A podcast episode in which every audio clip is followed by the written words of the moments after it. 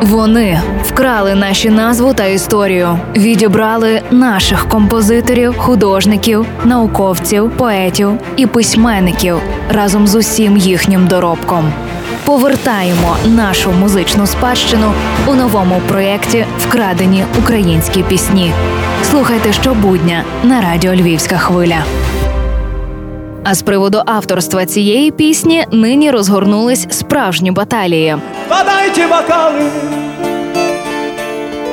поручі галіці.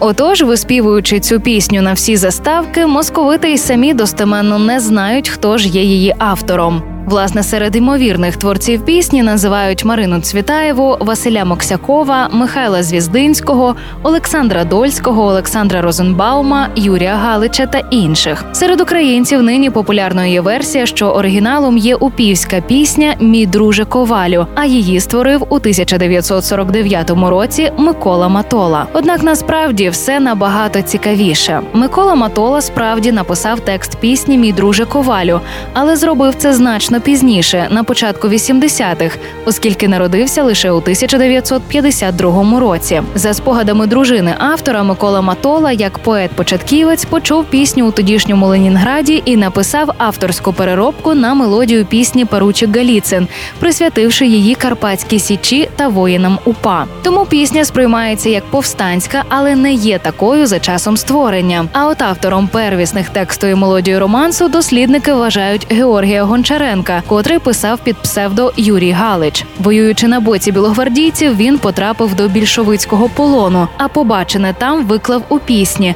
котра й стала популярним білогвардійським романсом. Однак цікаво те, що Георгій Гончаренко походив з роду полтавських дворян. Відтак сперечатись про те, кому належить пісня, марно. Її створили українці. Мій друже ковалю, затягнемо пісню, бо дуже нелегко й самому мені. І це був черговий випуск проєкту Лесі Горошко Вкрадені українські пісні. З вами в ефірі була Євгенія Науменко. Почуємося. Партнер мережа аптек ДС. Якщо День Незалежності, то з львівською хвилею. Якщо ліки, то в ДС.